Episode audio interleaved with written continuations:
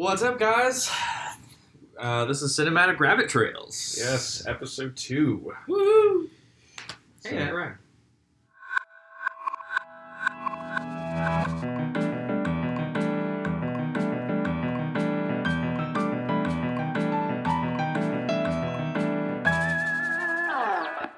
Episode two. Woohoo! Woohoo. It's late at night. He- Sorry, it's past eleven. he, he's It's reenacting a lot of the ape sounds that we heard. Um,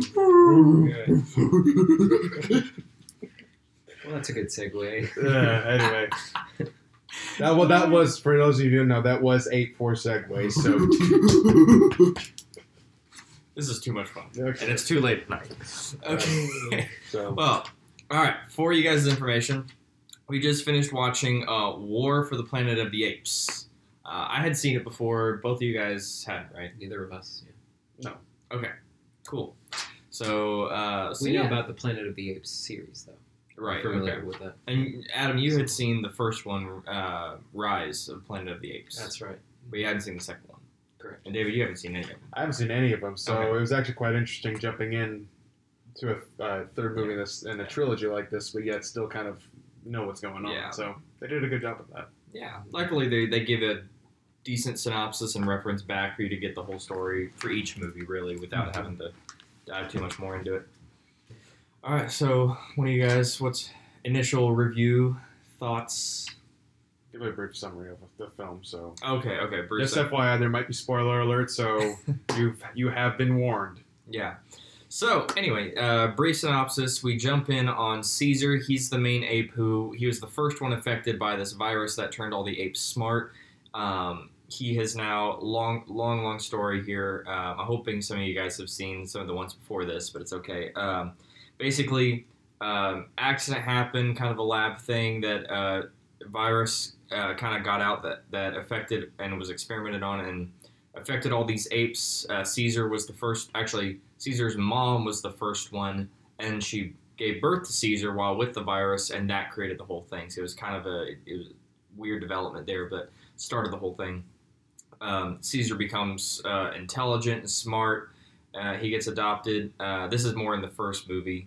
Second, skip ahead. Uh, second movie, we have apes who have now created something of a civilization. They're starting to, um, but uh, Caesar is is the leader because he's the smartest, but there's another one, Koba, who he's uh, they conflict because Caesar wants to. They're getting they're getting hated on by the humans, obviously, and uh, anyway, uh, Koba and Caesar fight because and then Koba starts a war that Caesar didn't want with the humans. Koba attacks the humans, and Caesar didn't want that to happen. So, coming into the third movie now, war has been going on for a while. Uh, and it's all Koba's fault. Caesar is really just fighting to keep the apes alive. He doesn't want to fight the humans.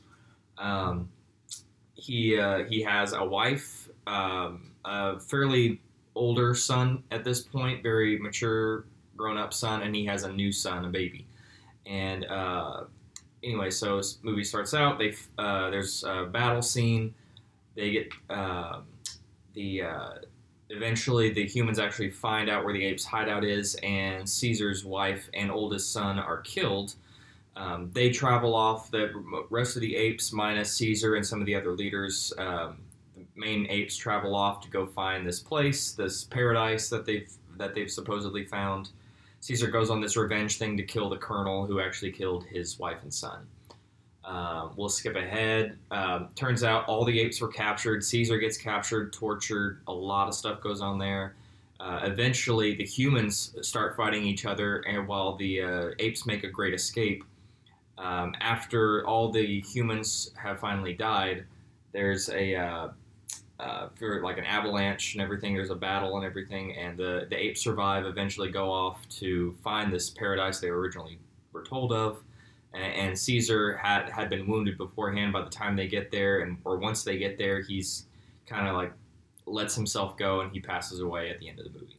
But all the apes are safe, so happy ending, although melancholy. So there's a lot more details throughout the movie. That's that's brief as I can get because there's a lot of detail to the story, um, which is very ironic for a movie that actually had very little talking in it.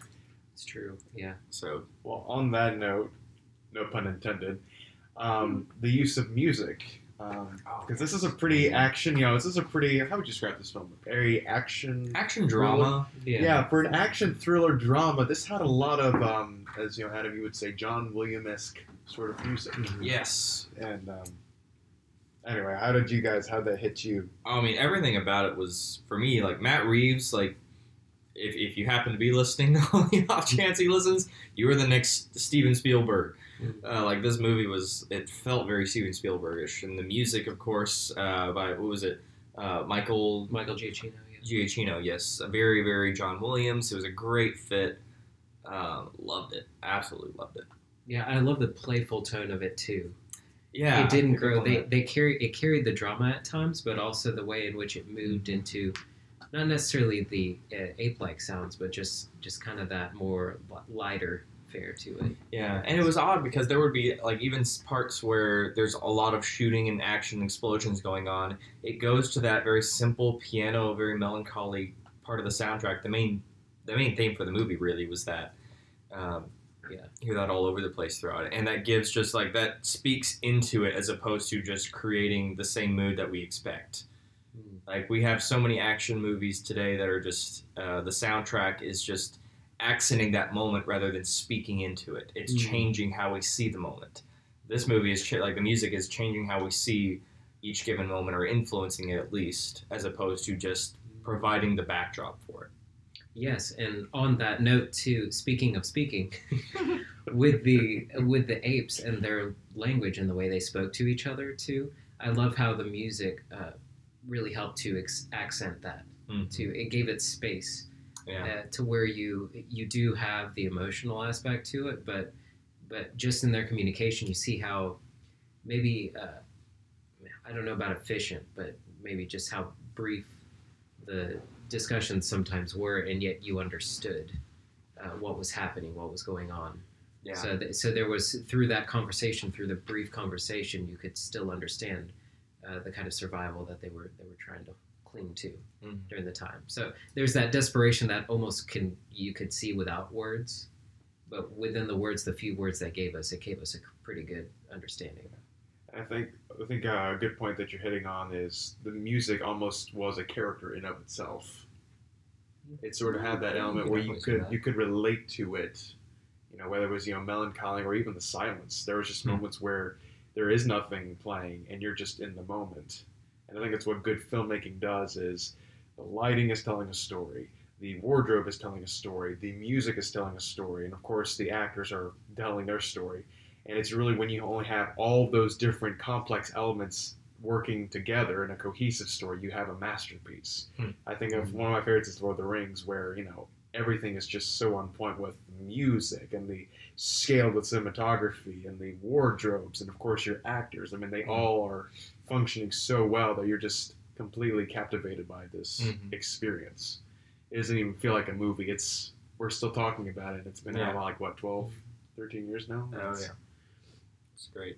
Well, and one thing I gotta give them huge props, like more than anything else in the film, honestly, like just the, I mean, directing and the, the storyline, music, all phenomenal, but the amount of expression they put on the, on each ape's faces and how much detail they put into it and capturing the moment, like it wasn't just. Um, like some of the other Planet of the Apes movies, they showed their faces more as just kind of like show like Well, Look how cool pros- this is. More looks- prosthetics than uh, yeah, prosthetics for sure, and you know that's what they had to deal with at the time. So I'll give them that. But Mhm. um, even the new the newer one with Mark Wahlberg, where they did the whole they redid the whole sci-fi element to it. Um, it was still it, the apes just they looked more realistic, but there still wasn't all this detailed expression. Like that's what's driving the story is just the amount of emotion you actually now see in these apes. Um, So you could say there's an emotional intelligence that they grasped in this one. definitely, that was very well crafted into the film. Mm. So especially with Caesar, I mean, whew, man, Right. you just get every detail on his face every single time. Mm-hmm. It's great, and every moment where he you, you see the the family aspect of, of him being a father, and just his worry, his that sudden relief every each time he gets to hug his son is just like this, it's just overwhelming emotion. Just like, thank God. Mm.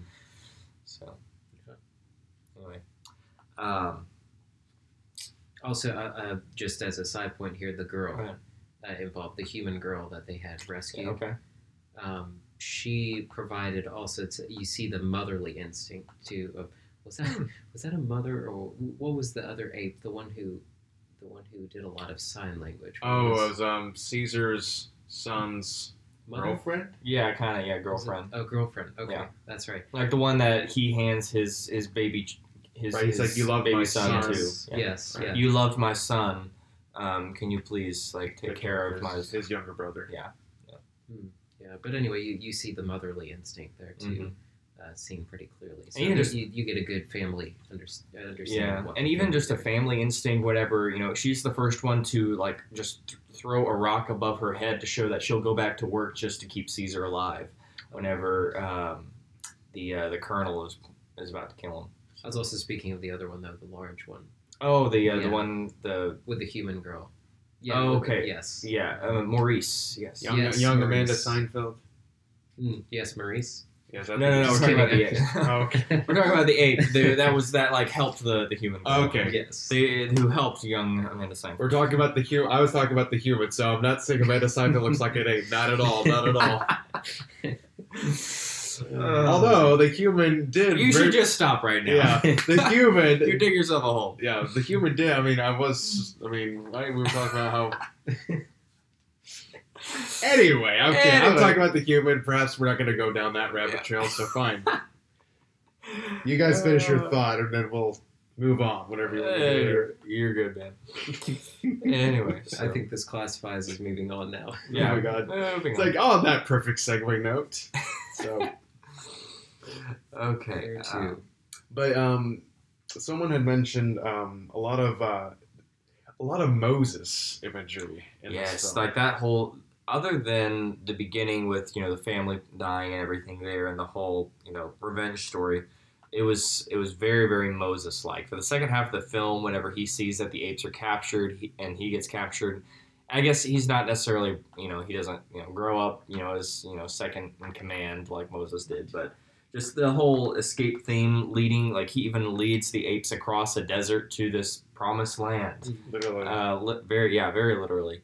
Um, even the uh, well, it wasn't a parting of the Red Seas, the avalanche that Mm. slaughtered all their enemies right then and there, Right. and uh, and that was uh, as a brief side note, that was a very climactic moment as. Not just because all, not really because the humans died. It wasn't like I don't see that as the climactic meaning.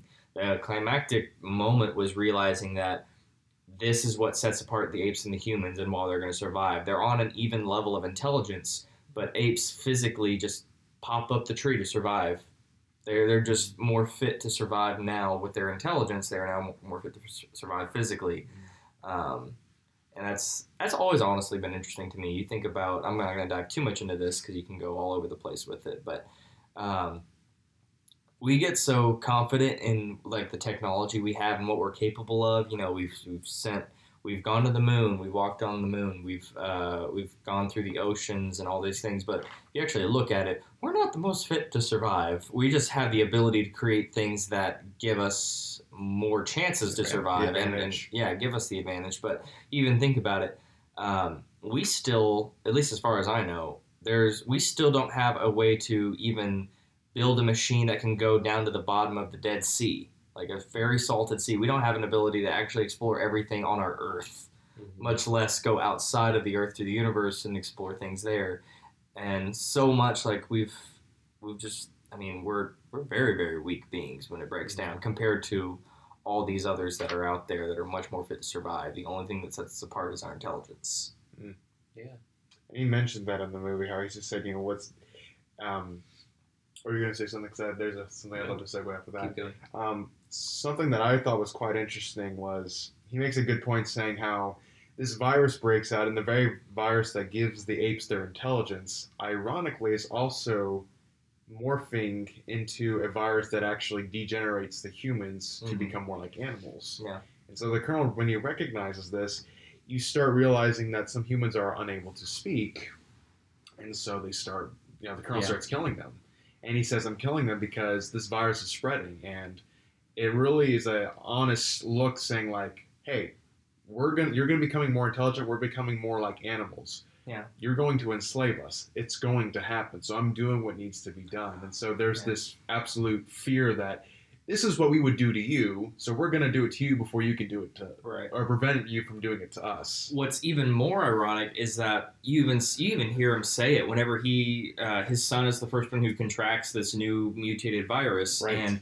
he sees his son as like he's he's he sees him as like he's basically a full animal now, but yet he also admits that in the moment of shooting him, he saw the trust and all the all the emotional intelligence was still there. He admits that, but he doesn't see it as that. He still sees his son as a mute animal at this point, and so he has to for the survival of the human race. He thinks, okay, I have to kill my son, and therefore kill humans who have who contracted this, um, or who want to save these humans who have. But then the very huge irony of it is that then you look at Maurice, the second, like the the woman ape who's like really close with Caesar.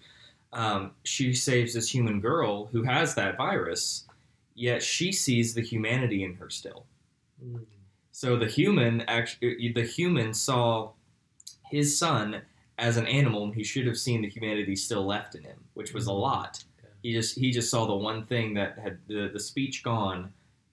In his mind, suddenly turns his son into an animal. Yet Maurice sees this girl, and she sees the human in her. Being an ape, she sees the humanity in a human who has become more animalistic. So in a way, if you think about it, he's the colonel's looking at this from a grand scale of all of history, where he's being very pragmatic. Like for the Mhm. sake of the human race, this person must die, Yeah, and that really kind of robs him of his own, in a way, of his own humanity because Right. he's trying to. And I, I think of people like Adolf. let me go- I'll go there. Adolf Hitler. How here's a man who, yeah, we could say he's very much insane, wanting to, you know, rule over the world here.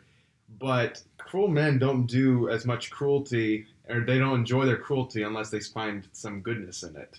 So somewhere Hitler's looking at what his cause is, and he's finding the righteousness even in doing this, and that's Mhm. what gives him his fire, his passion, and therefore it gives him a lot of persuasiveness because people are so enamored by this very um, intoxicating speaker. But he found I'm you know he wanted to create this Overman, the Superman, and he's Yeah. like, we have to eliminate those who are holding us back, and of course that means Right. It's a cleansing, right? and it's a cleansing. Sacrifices have to be made. You know, it's what is you know uh, we were going to talk about you know the nature of evil and how Hitler. I thought about this. Hitler probably didn't look at his actions as evil. He probably looked at them as unfortunate but necessary steps.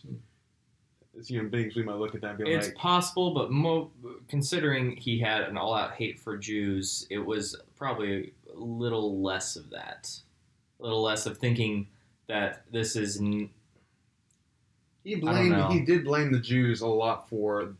He wanted to. He did blame the Jews a lot for the condition that Germany was in. You know, Germany was in. Therefore, that had kind of a common enemy for the German people to unite around.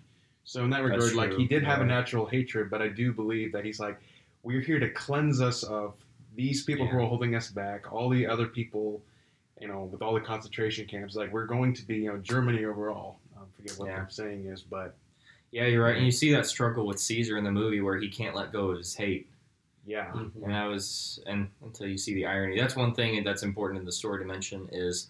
Uh, the colonel, who's been fighting this virus that's turning humans into, for lack of a better term, apes. Yeah. Um, the uh, the modern day ape, not the future ape we see in the movie.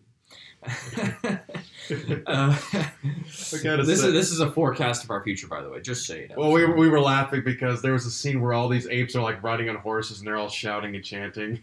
And I made the comment of like, it's like, wow, look at all these apes running and shouting. I'm like, yeah, what they didn't know is a bunch of sound effects of a bunch of like freshmen in college going to their first sur, uh, sur, um, fraternity, fraternity party, or whatever. You know, Yeah. that's, that's what those sound effects are. Oh, man, Good times. serious. Anyway. Yes. Uh, what was I saying? Sorry, got my brain all all befuddled.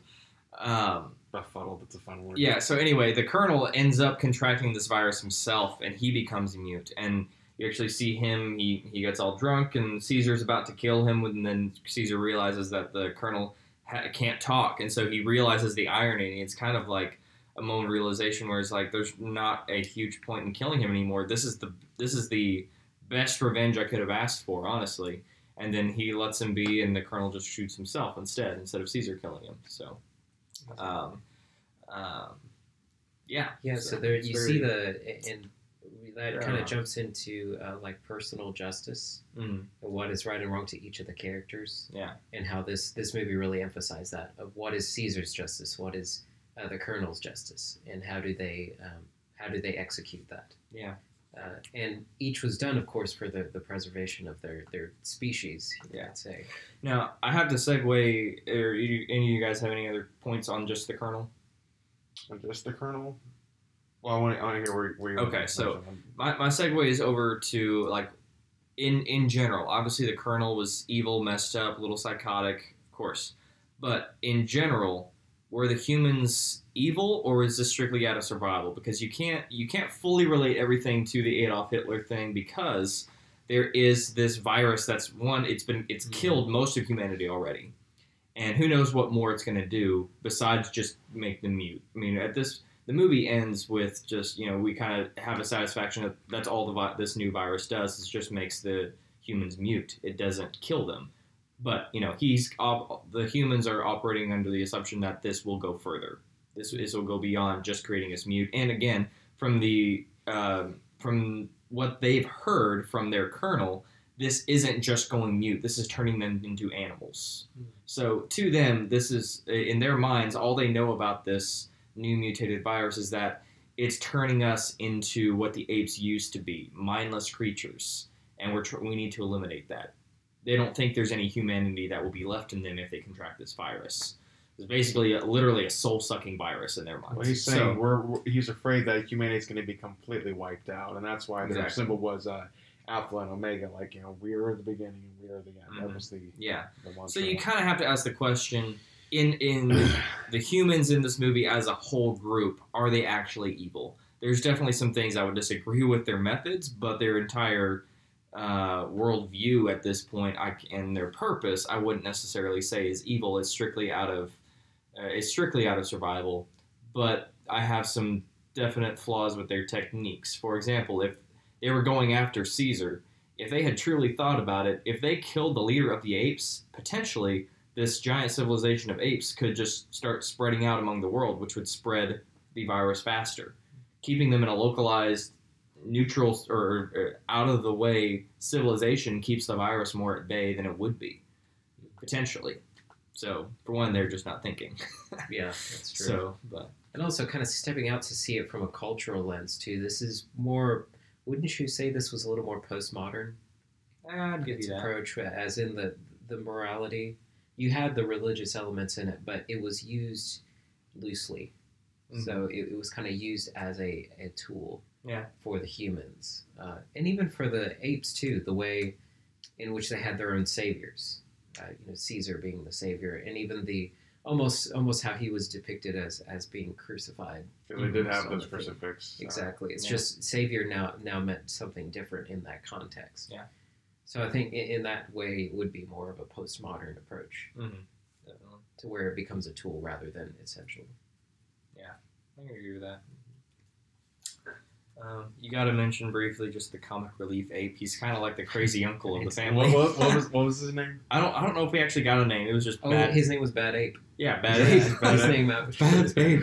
and he does that whole cheesy smile. Ben, fav- my favorite scene with him is when um, they're all like spying on them and they have binoculars, and he's like, "Why are they so far away?" And he's freaking out, and the ape just looks at him, flips the oh. binoculars out, and he's like, "Oh." he was just this crazy loner. and I It's was saying on paper, that's got to just be like. This looks just completely ridiculous on paper, but when you Yeah. actually do it, it's just it's just priceless. Yeah. So it's- And honestly, if you look at all the lines throughout the movie, like they're fairly blank, straightforward, kind of cheesy in places too. But because of the creative boundaries they set, where the, there are very few apes that can talk, and the ones that can, even Caesar, there's words he's skipping throughout his his average sentences. So your normal cheesy lines become uh, become very valid in those situations. And again, they weren't super cheesy; but they uh, were simple. And I would say we, we usually say cheesy because it's a line is like, well, that's very cliche or that's Yeah. very elementary. Yeah. But in Caesar's case, Elementary is what he's got. he, he is elementary. I'm saying Yeah. the fact that he's really one of the only apes that actually can speak, and the fact that he has good English is, you know, those cliches is probably Yeah. all his the expansive. It's as large as his vernacular he can he can take. Mhm. So I mean that it, so for Caesar it actually worked very well. Yeah. Um, I really feel wanted to really hit on the the topic of forgiveness actually, um, because uh, I thought it was interesting. Um, what was the other ape's name? The one that Caesar was fighting against. Koba. So Koba, um, Caesar makes a comment about Koba saying how he hated the humans so much, and it led to this war, which obviously led to more bloodshed and Mhm. you know all the, all that happening. And so Caesar finally makes the realization that Koba couldn't let go of his anger, and I can't let go of mine.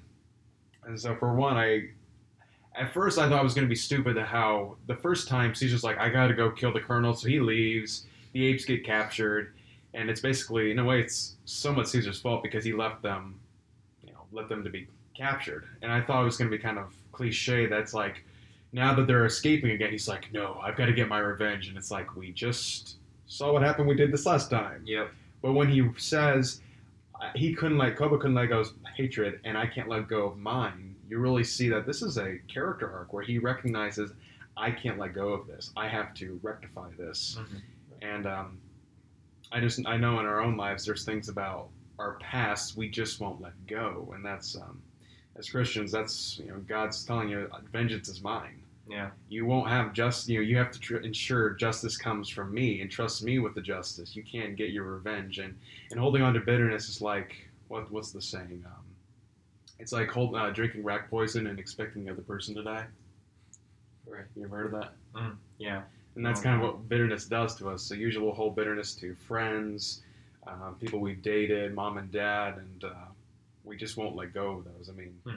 any thoughts Yeah. on those on that Not necessarily thoughts. You hit the nail on the head, though. Yeah. Yeah. Mhm. For sure. And uh, I also wanted to. We also mentioned about losing humanity. Um, I was listening to. Um, um, oh, what's his name? He's got the late late night uh, late late show. Um, Craig Ferguson.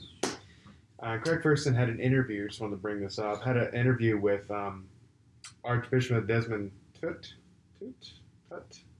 Um, South Africa. He did a lot of work with. Um, wow, what's this big big name from South Africa?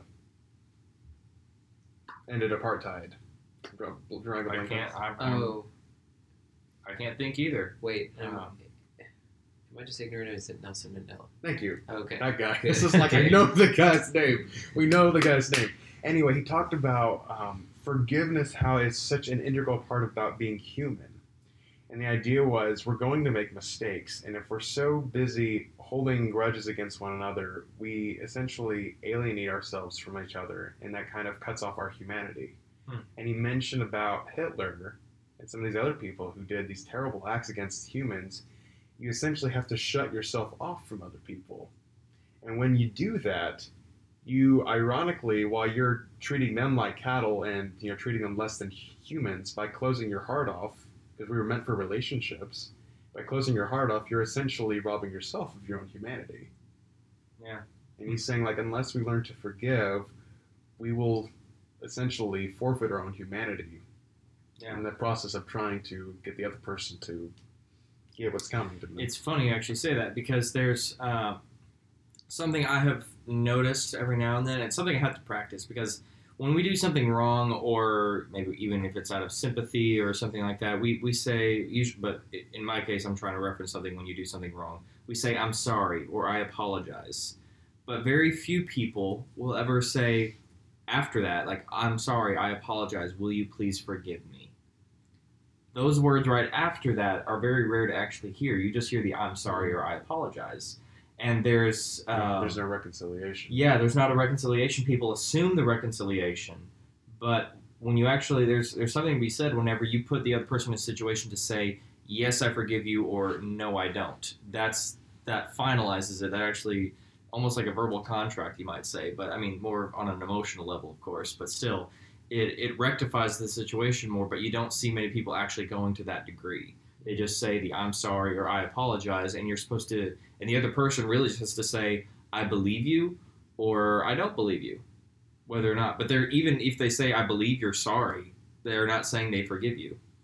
Hmm. So there, it, it can create in some situations it could even cause more conflict if you don't reach to the next degree and, and the next level and say, "Will you please forgive me?" Yeah.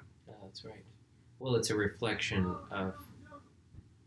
It's a reflection of the biblical narrative too, what Christ did for us, mm-hmm. and since He has forgiven us, we that is it's now our responsibility to forgive others Yeah. as well.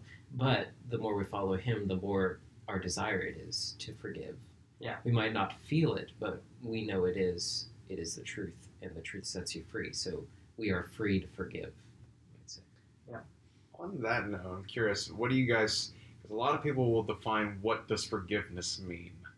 Because some people would say like, oh, it's it's acting like it never happened, or it's recognizing like what what are your? I think this would be good just to kind of flesh out. What do we? What do you think you, we mean by forgiveness? Like, what does that word actually mean? Like, practically speaking, like to forgive somebody, what would be the attitude towards that person moving forward? I think a good way to describe it, I mean, again, going with the biblical narrative, when Christ forgives us for our sins, um, I mean, he doesn't forget them. He knows that we did that. I mean, obviously, but he, it, it does not. Um, Because we do have passages where God's like, you know, I don't remember your sins no more. Does that mean God has amnesia? I don't. I don't quite. I definitely think that's more metaphorical. yeah, I was like, but- I don't yeah. think. I don't think that's quite so much. No. So much that. I think a good way to put it is it's scratched out of our record book. You can put it that way. Mhm. So person to person, same thing. Like if I forgive you for something, in my mind, it is scratched off the record book. Yeah. Okay. Yeah, I'd, I'd say that's about right. I'd say just like affirming a wrongdoing, Yeah. and then laying it to rest, maybe. So in other words, it's still not forgotten. Yeah.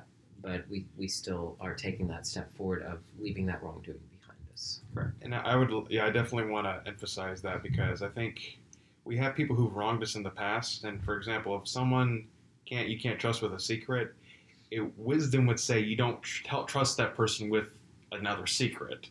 Right. I mean, that you need to build that relationship. That's the key word here. Build that relationship, build that trust, but you don't hold that against them. So you there's things you know, um, um, there's things that we've done to other people, but it's that, that's what Christ did for us. He's like he looked at our brokenness and he's like, you know, I see that, but I'm gonna love you anyway, and I'm gonna provide a way for us to be together. And so I think Yeah. that's the key. It's like you don't forget it, but it doesn't really influence the relationship anymore. Yeah. You're like, okay, I see that, and I'm willing to take that. I'm willing to take you in spite of that, so we can be together and have a close relationship. So Yeah. I think that's good. Forgiveness is not forgetting, but it doesn't. You don't hold it over the person. Correct. So So would you really say there was forgiveness between Caesar and the colonel? I'm not sure whether there was even No, mercy no, there. definitely not forgiveness. there It was an understanding, perhaps. Yeah, maybe an understanding. I understanding. don't. I don't even know if I'd go that far. I would just say that Caesar reconciled with himself. That's Mm, pretty much yeah. it. I don't think there was any forgiveness on either side. It was strictly like Caesar just saw, this is. I mean, revenge has been taken with without me. There's there's no need for me to do anything else. I can let go of my hate at this moment because, um, Oh, because the revenge is is he has he honestly like it's just it's just ironic revenge. Like there was nothing. It was. I mean, in a non-biblical view, you, you would say, of course, this is all a fantasy world, but you know, if, if I were a Christian in that situation, I'd say God judged him. But in in this world, we're assuming this is kind of more an atheistic view, so it would just be more pure coincidence and irony that uh, is what actually caused the the perfect revenge. And you could say they just carried out their own justice, really, because Yeah. you have Caesar with his saying, "You have no mercy," and and then the colonel acting out his pragmatic approach, which was even even to the point of killing himself. Uh, in order to to rid themselves of, of what could destroy humanity completely. Yeah. Yeah, but I don't think he killed himself because he thought I must protect the human race. I think he was just so. Now I, I'm, I'm um, because he killed himself because you saw how much. So uh, you saw the office. There was alcohol everywhere. There was blood everywhere, and you saw him like looking at a picture of his son. So I still think he was grieving and somewhat psychotic the fact that his son was gone. But then he's really trying to. I don't know if he knew how to forgive himself because he had killed his son in order to protect the Mm. human race, killed so many people, and now he has his own virus. So it's like I can't live with myself anymore. Yeah. Wow. Yeah. I, I'm sorry. I was just thinking of Zombieland because his son also died in that movie. So just a, just a little. I haven't cried that hard since Titanic. oh man. yes. I didn't think So this that. see, this is what happened after. This is what like after Zombieland. He actually survives the gunshot, and then we have the zombie apocalypse. Yeah, the zombie virus spread to the apes and made them really smart, and so the son that we, we knew died in Zombieland is actually the same son we, we know died in war. Wow. Mind blown. Who would have known we would have had a crossover there. that'll do, pig. Ew. That'll do. Uh, Ugh, that was awesome. That was That was, awesome. that was Okay. pretty great crossover there. Okay. Um, let's see what else we got. Um, oh, um, Jerry, you wanted to mention the ape, the, uh, donkey, the ape. Oh yeah, yeah. So I just I just thought that was again this movie is just filled with irony because it's so easy. I mean, apes and humans have been compared for so long. It's so easy to create crossover ironies back and forth. It was just and so it's. it's and I gotta very say, when you mentioned donkey, I thought of Donkey from Shrek. I can't, you know, I'm just thinking, you know, we're talking about Donkey, and I'm like, and I'm thinking of waffles and swapping Manly stores. And who voiced Donkey again? Eddie Murphy. Eddie Murphy. They should have gotten him to voice Donkey in here. That would have been hilarious. I don't think I could have watched the movie. I would just Probably been right. like, no, where's uh, where's the dragon and where's uh, for that I say, oh gracious. ogre gracious. Mm. Yeah. We do puns on this show as well. Uh, yes. Uh, so many puns. Uh, yeah, I just thought it was just you know ironic that you know donkey this donkey ape is uh, or the ape that they have said to call donkey uh, has been helping the humans who are under threat of becoming mute, and so they the fact that they call him donkey and again it's a little bit of a uh, similarity in in, uh, in uh, words there, but you know the the colonel when he's talking to Caesar. Um, he says, "You will, we will become your cattle." And it's just like you know, again, they're showing that you know they have a very even written it on this ape's back that they're calling him Donkey. Um, so it's just I don't know. I just thought it was very interesting. So just a little sidebar there. I think it'd be worth seeing Dawn of the Planet of the Apes too, Mm. to just kind of lead into this and see Yeah. what events took place to lead into this. Yeah. Yeah. yeah. All right. Be good. Well, because and the reason why a lot of these apes had joined the humans because many of them had side, sided with um, Koba. Koba, and so they they felt they felt outcasted from the apes and knew if they went back to the apes, they didn't know what Caesar would do to them. I think Caesar probably would have taken them back if they would have Mhm. proven their loyalty, but they didn't know what Caesar was going to do do to them, do to them, and they said that in the movie, so they decided to join the humans Yeah. because they're like, you know, we're going to get wiped out anyway, so might as well save my Yeah. my own skin.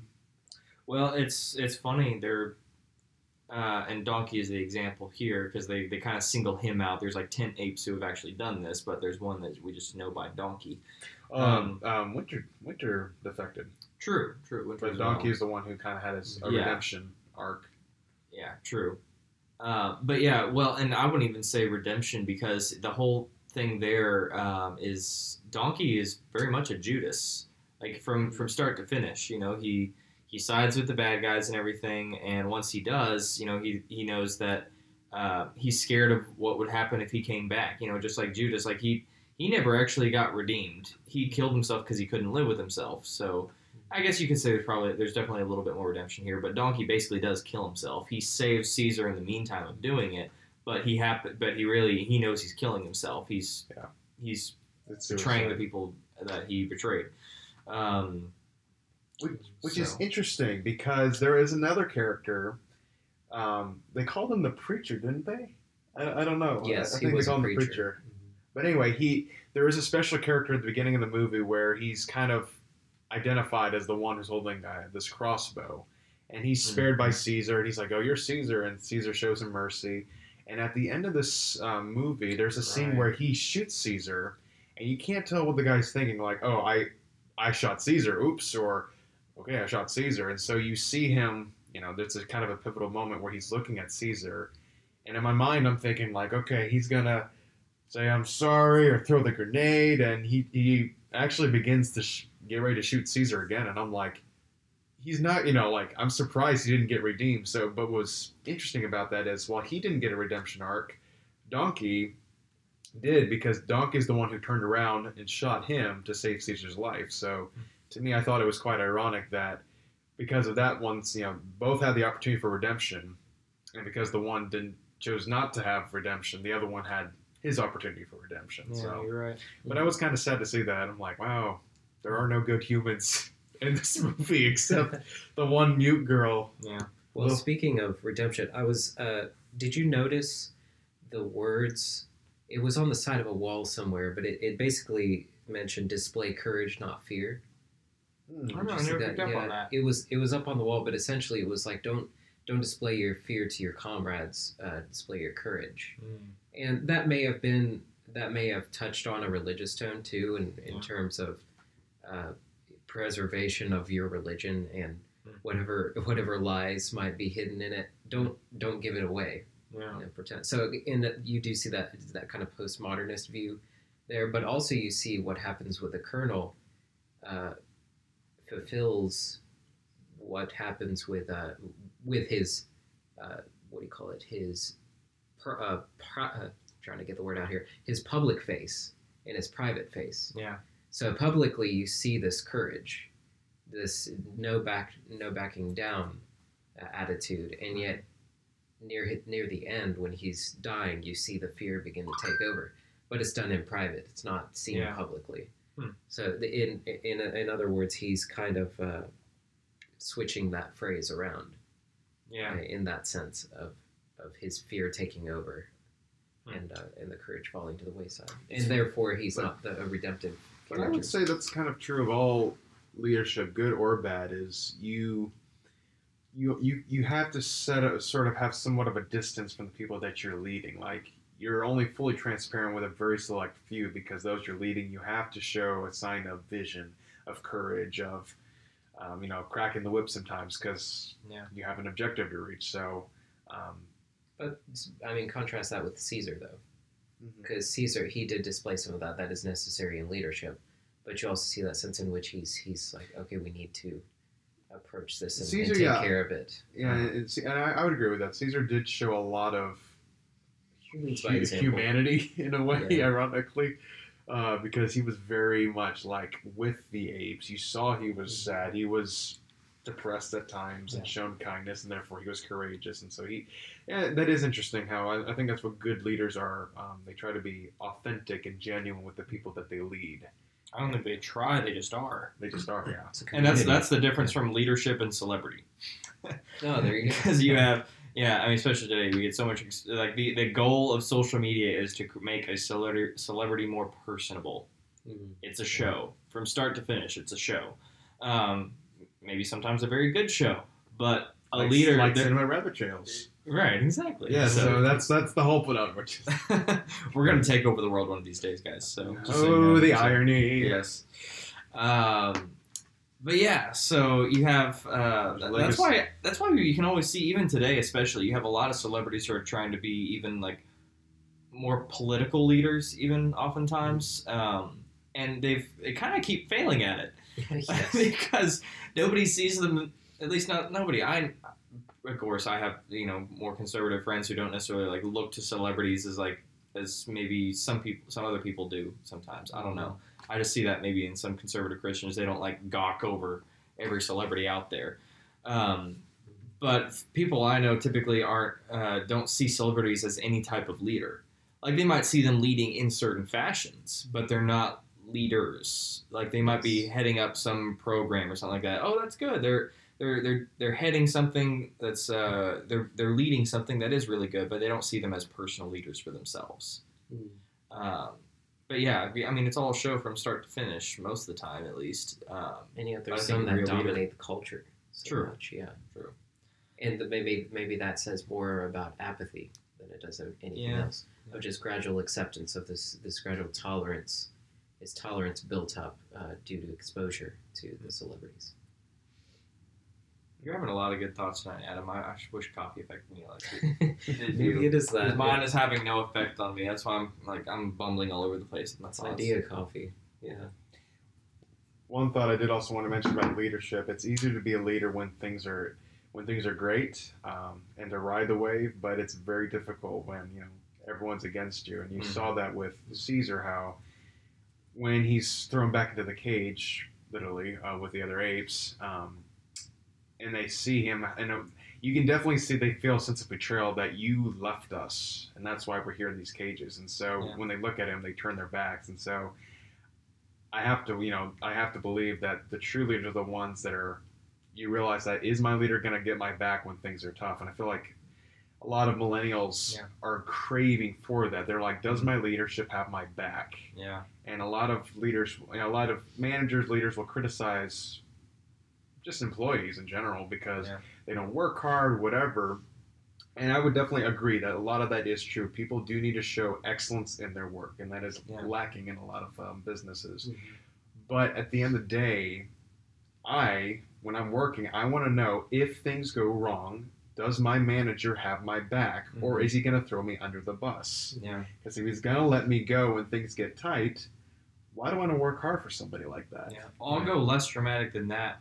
One thing I've noticed. No, no, no, no, no. I'm saying, I'm saying to, to take it down to a, because that's kind of an ultimatum scenario there. Like Okay. if something goes really bad, does your manager have your back? Um, usually in a situation like that, I think oftentimes the manager would, even in uh, just an okay. Well, someone who's going to care for you if things, you know, like something breaks, is he gonna chew you out, or is he be like, "Well, here, let me show you how Right. to do this"? Or Okay, You're gonna take a few minutes. So I'm saying, like, worst case scenario, like, does my manager, like, Okay. if a customer is going, you know, ballistic about, I got an order wrong, will my manager Yeah. defend me about, like, you know, hey, he followed protocol, and you need to lower your voice Yeah. and treat him with respect. Well, and you know, you, you, I'm gonna bring it back to a uh, something that, old- that's a fur, you know, definitely far Yeah. example, but Well, I'm gonna go to a uh, if if you want to know how your manager would react in that situation. If you have it, if you if you haven't been in a situation in a situation like that with your manager right now, words. Yes, use my words. I'm becoming an ape. I can't use these. Words are, words are hard, I know. I know. Anyway, um, but the proverb of uh, uh, "You who are faithful in little things, you'll be faithful in much." Uh, same thing. Does not. Uh, you don't have to, you don't have to start at a uh, an ultimatum scenario where you know worst case and does your manager have your back, but start with does your manager thank you for even the everyday things you're responsible for. Sure. So that'd be a good place to start because I've had managers who don't do that, and that's honestly that's a very hard person to work for. Sometimes, honestly, it's it's harder to work for someone who just is nonchalant and doesn't thank you for even the common day stuff. Like, yes, you're required to do it, but man, you get a thank you for just even doing something in your job, and especially if you do something that's not wasn't asked of you or is or is outside of what your normal job would be or what it would entail. Um, that's that just goes a long way. Just a simple thank you. Um, but if you have somebody who's like chewing you out, it creates like this rebel mode. It's like I'm gonna I'm gonna fight this person. I mean, unless you know it's like really bad, it's like it's just not worth working there. Of course, there's Sure. definitely degrees of that, but sometimes you get kind of like if you have some some manager or boss in general who's kind of going against you as a group of employees or even you personally, you get this rebel spirit. Like I'm gonna fight back in this job, um, Yes. to some degree. So I think Hopefully, hopefully that's the attitude. Because Yeah. if you're taking the attitude like I'm going to do this job so well, you know, it's he's going to have to pay, take notice. Hopefully, it's Yeah. positive. Other Yeah. times it'd be like, all right, how much chaos can we cause in the workplace today? Passive aggressive. huh? Yeah, passive aggressive. It's kind of like that last day on the job. You're just like, all right, this is going to be my mic drop out of here. That's how sitcoms are created. That's not how life works. yeah, yeah, exactly. Uh, Sitcom is in real life. What? What? I know. If only Phoebe Buffay were a real person, Right. she'd be my wife. Wait, who is that? Pardon my ignorance. Phoebe Buffay from Friends. Oh, okay. Yeah. I never watched the show. Let's see. Oh, I That love Phoebe so much. How do we get from Planet of the Apes to Phoebe? I don't know. Maybe we could, uh, I could Maybe fi- I, there's a- I could figure out the uh, the rabbit trail there, Oh, but uh, man. we don't. That's This is why we call it? Cinematic Rabbit Trails, guys. good stuff though, nonetheless. Um, Do you want to do an ape version of Friends? and a Planet Planet of the Friends. There we go. Oh, of the Friends. Um, Which on that note, are, do you do you think uh, there'll be any sequel, or do you think there's anything, any way of developing? Friends. Uh, n- Um, that's debatable. okay, back to it. Um, okay, okay, back to uh, yeah, you were talking apes. about. Do you think there's a sequel for apes? if, if there's any potential there. I don't know. Disney was at the Um. I don't know Matt. Reeves. I don't know Matt Reeves too well. I don't know much else of his work. I, I, after this, I need to, but um, I would hope not. It's just finished Yeah. out so well. I mean, I'm sure I like agree.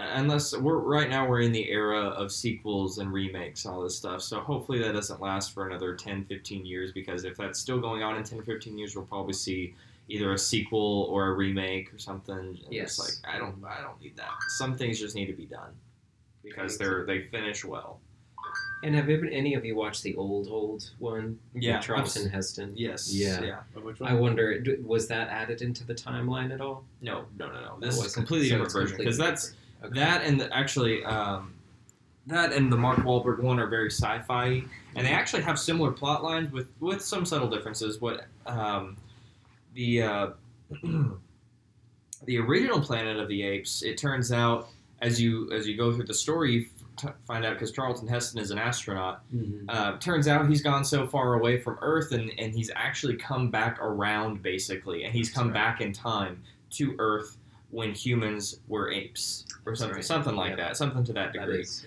yeah. Um, it's been a long time since I watched it. But then the Mark Wahlberg one was they're astronauts in space and they've been training chimps. There's an accident where um, the chimp is in a testing space shuttle out there in their space station, and uh, he gets lost into like a nebula or something like that, and he goes after that ape.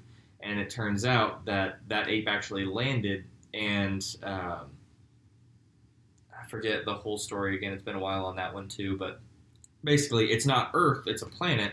But he actually has. Um, there was like a big time gap from whenever Mm. his that ape arrived on the planet and when he arrived on the planet. Oh, And then also like the ship actually came after them, after them both, and the ship actually arrived uh, like before they did or something like that. Um, anyway, so like apes have now populated a large portion, well, uh, uh, the small section that he's in at least, either uh, a fair size area of this planet. Um, so yeah, long. Good. long I just wanted there. to So- kind of see where it fit in the timeline. yeah, there's no. was This is a very different version of it, and honestly, I love it so much better. It's like, other than the first movie where the virus thing started, that was a kind of a little. It, it lacked a little bit of that suspense of disbelief Mhm. that needed to be there, but it was still good. It was still very good. But Mhm. Dawn and this one were the best. There was one. There was that was one thing in the movie that just kind of was like, all right, you, you, you kind of had to forgive the movie on that one. There's this one scene where they're like, you know, we got to get the apes or the the younglings above ground or whatever. So they come up with this great plan for the uh, the apes to start throwing their crap at one of the soldiers, and he's like, hey, who threw that? He opens up the gate, and then he clocks himself in the gate with the apes, and it's like Mhm. you know, first of all, you know, opening up the gate, locking yourself in the gate, and then the guy happened to have the keys for that gate and all the other gates. It's like, It's impressive how they foresaw that. yeah, yeah. Yeah. But I was just like, that's very. mm. Yeah, the guy with the key is stupid enough to get angry and lock himself in with these apes who could now kill him and get access to the key. Right. Escape. Right. So, other than that, but that was my only sus- sus- suspense of disbelief. I mean, Yeah. that's kind of ironic saying that in a movie like this. In the grand, you know, in the story arc, it's like, okay, that's really. Yeah. Mm, I don't know if I can go with you, go with you on that one. So. Yeah, good thought. But then again, we have seen how stupid some people can be when they're promoted, provoked to anger. Yeah, So I've never had uh, you know poop thrown on my thrown on my face, so uh, who knows what I might do in a situation like that. I don't want to imagine though. uh, Those darn cows, you can, you'll never know. All right. Anything else you guys want to point out? No, I think that, for me that ties it up. How about you, David? I was kind of curious with um, the imagery of um, the cross in a lot of scenes because you definitely see the Mhm. colonel wearing a cross, Mhm. and definitely when he's talking with Caesar, there's this map with his son, and there's definitely a very prominent cross, a, a wooden cross on the on the map. So, um, in films like something like that, you know, everything has a purpose on the set. I mean, it's very rare that someone's like, "Oh, I didn't know I had my, uh, you know." large thermos there promoting this company there. I mean, there yes, there are accidents made, but something like that. I was like, I'm curious what the what imagery they were wanting to s- talk about. I mean, Yeah, did you guys pick up on that? Yes. I, I didn't pick it out s- right off the bat. Honestly, that's one thing I definitely missed. As far as just like uh, I mean, noticing it during the movie. So. Yeah, I did too. Again, I think that goes back to, to postmodernism, just using it as a tool. Uh, the cross and all that to prove what kind of man he is. It kind of feed, it kind of uh, fills in the character, you might say, or fills in his backstory. viewpoint. Yeah. Yeah.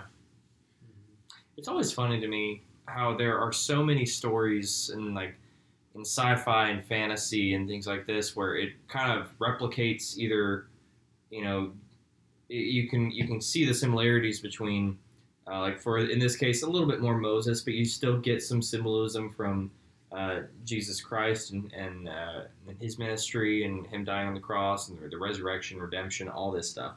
Um, now, usually in these cases, we don't get somebody who's perfect. We get a flawed character who who gets who we see create the redemption, or you know, in some cases nowadays we actually see them resurrected. we have cases where heroes come back to life, but um, Quite literally. yeah. Um, Looking at you, Marvel. Wolverine. Anyway, um, Okay, Wolverine might come back from the dead, but Hugh Jackman's not gonna uh, have it. I'm done with Hugh Jackman on Wolverine. Please, I've had a, I've, we've had enough. Well, Hugh Jackman, he's just like he's like you know what, my character, he's my time with Wolverine's done, so I can respect the guys like you know I've done this for ten years. Hugh Jackman, I love you. You're a great actor, but we're done with Wolverine. Thank you. Please. We might be, but uh, the studio isn't. They're like, nope, we got money to be making here. That's- So that is true. Now, Well, But this- anyway, but to my point, what I was going to say, the uh, we see so many of these fantasy, sci-fi, just all these storylines that people love. It's like, oh, to some, in, in some of them, probably not this one, since it's more apocalyptic. apocalyptic. Um, we we get kind of this vibes like, oh, this would be so cool if this was real, and yet at the same time, we don't get like people. A lot of people just refuse to believe that there's there's a version of this that is real. Jesus Christ was real. He was a he he he is real. He was uh, he was God's son. He gets to uh, he comes to earth. He uh, redeems humanity and everything. So Yeah, exactly. That's and plus you see how much of of uh, media, even if they don't mean to do this, but they they take a lot of Christian imagery mm-hmm. uh, from it because after it's it's the best way it's ever been done, it and because we believe it's true. Yeah. so. and it's funny too because we have so many different. We have uh, four different accounts of Jesus' ministry. Uh, the four uh, you know the four main gospels: Matthew, Mark, Luke, John, and uh, all written by by the people they're the, they're named after. And it's uh, we get all these different perspectives and everything. So it's really funny to me how that all pieces together. It was funny. I was actually talking to um, uh, my roommate's girlfriend a little bit about this. Um, we had an interesting conversation about um, how Christianity. One, we uh, at least as far as I've I've come to know, I haven't necessarily studied like a bunch of other religions, but the God. Um, the God we worship, and I know some religions you don't necessarily worship a God. Like she's actually uh, from a Buddhist family, so they don't necessarily worship a God, to my knowledge. It's just more the teachings of Buddha. Um, but as far as religions go, Christianity is the only one there with uh, two different aspects. One, we have we have multiple, not just like a couple. Like we have forty different people who wrote what we reference, Mhm. uh, and also the God slash person we worship wrote nothing of it. They did not write a word of it. it's very interesting. And of course, there's also the the biggest thing where Christianity is very very different is that whereas other religions are um, they they do two usually they do one if not both of these two things. One, it's um, uh, it's a very prideful thing where it's like my obedi or, or well obedience equals rewards.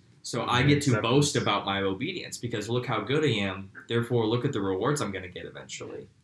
Um, and or it's just focused like some people don't even take it that far. I'm not saying people are always boastful in those in other religions. I'm not saying that, but there is that element where that is th- that You're expected that if you do, if you behave well, God will Mhm. reward you, or you will receive acceptance. exactly because you you did good behavior. exactly.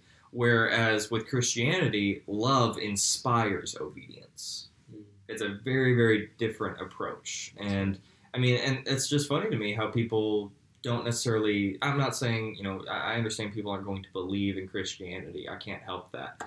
Um, only God can help that. But you can still see how how much it's resembled throughout humanity in that you know if you love if you truly love another person in a marriage or your your family just in, in any even if- as friends if you love somebody truly you treat them very differently. Like your love for them inspires you to do things for them. Yeah. you know heck we celebrate birthdays. We get them birthday presents. Not all i mean sometimes that may be out of um, like obligation. Or we have or some of us i'm sure have some of those friends and family members. But it's often very often it's like we love this person we feel obligated to give them a present we are inspired to give them a present and make it meaningful. Why is that? Because we love them. Mhm. and that's what christianity is. We we we love god because god loved us and that mutual love inspires us to obey. But I also want to say that's also I think it's a very human thing in our brokenness is we feel this need to we have to earn people's love Mhm. or I have to prove myself to people. I think that's just in our, our own sinful brokenness. We just we do that and that's the Christian worldview where God's like, Hey, I'm gonna give you a new mind, a new way of thinking. And that's the thing we have to wrestle with. It's like I can't I don't understand this and that's that's the forgiveness and that's the love and grace that comes in. Yeah yeah, it's. A, I mean, Christianity is offensive to other religions because of that reason. With with the pride and Yeah. the reward that the self takes Yeah. in order to be accepted. Yeah.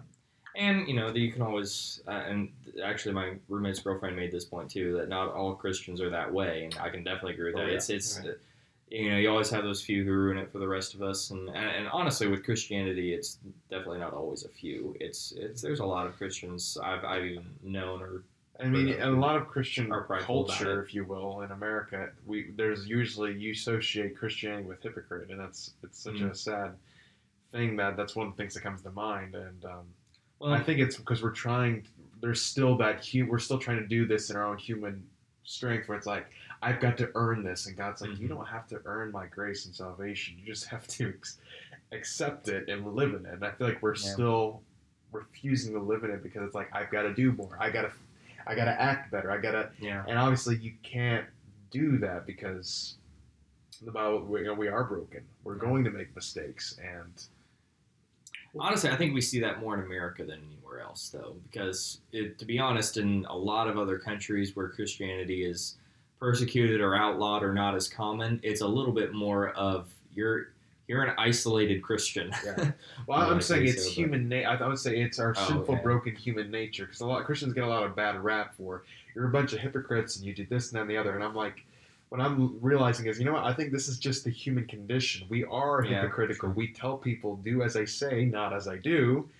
Parents Yeah. did it to their kids, and parents, you know, I can probably get a witness out there if you know you telling mom and dad, it's like, well, hey, you you did this when I when you were my age, so Yeah. who are you to tell me Yeah. you're my mom and dad? But um, I don't I don't respect that you're telling me to act this way because Why do we guard our kids from like er, at early ages? Why do we guard them from smoking, drinking, or and swearing? I mean, eh, I mean, I was guarded from all those things, of course, but Yeah.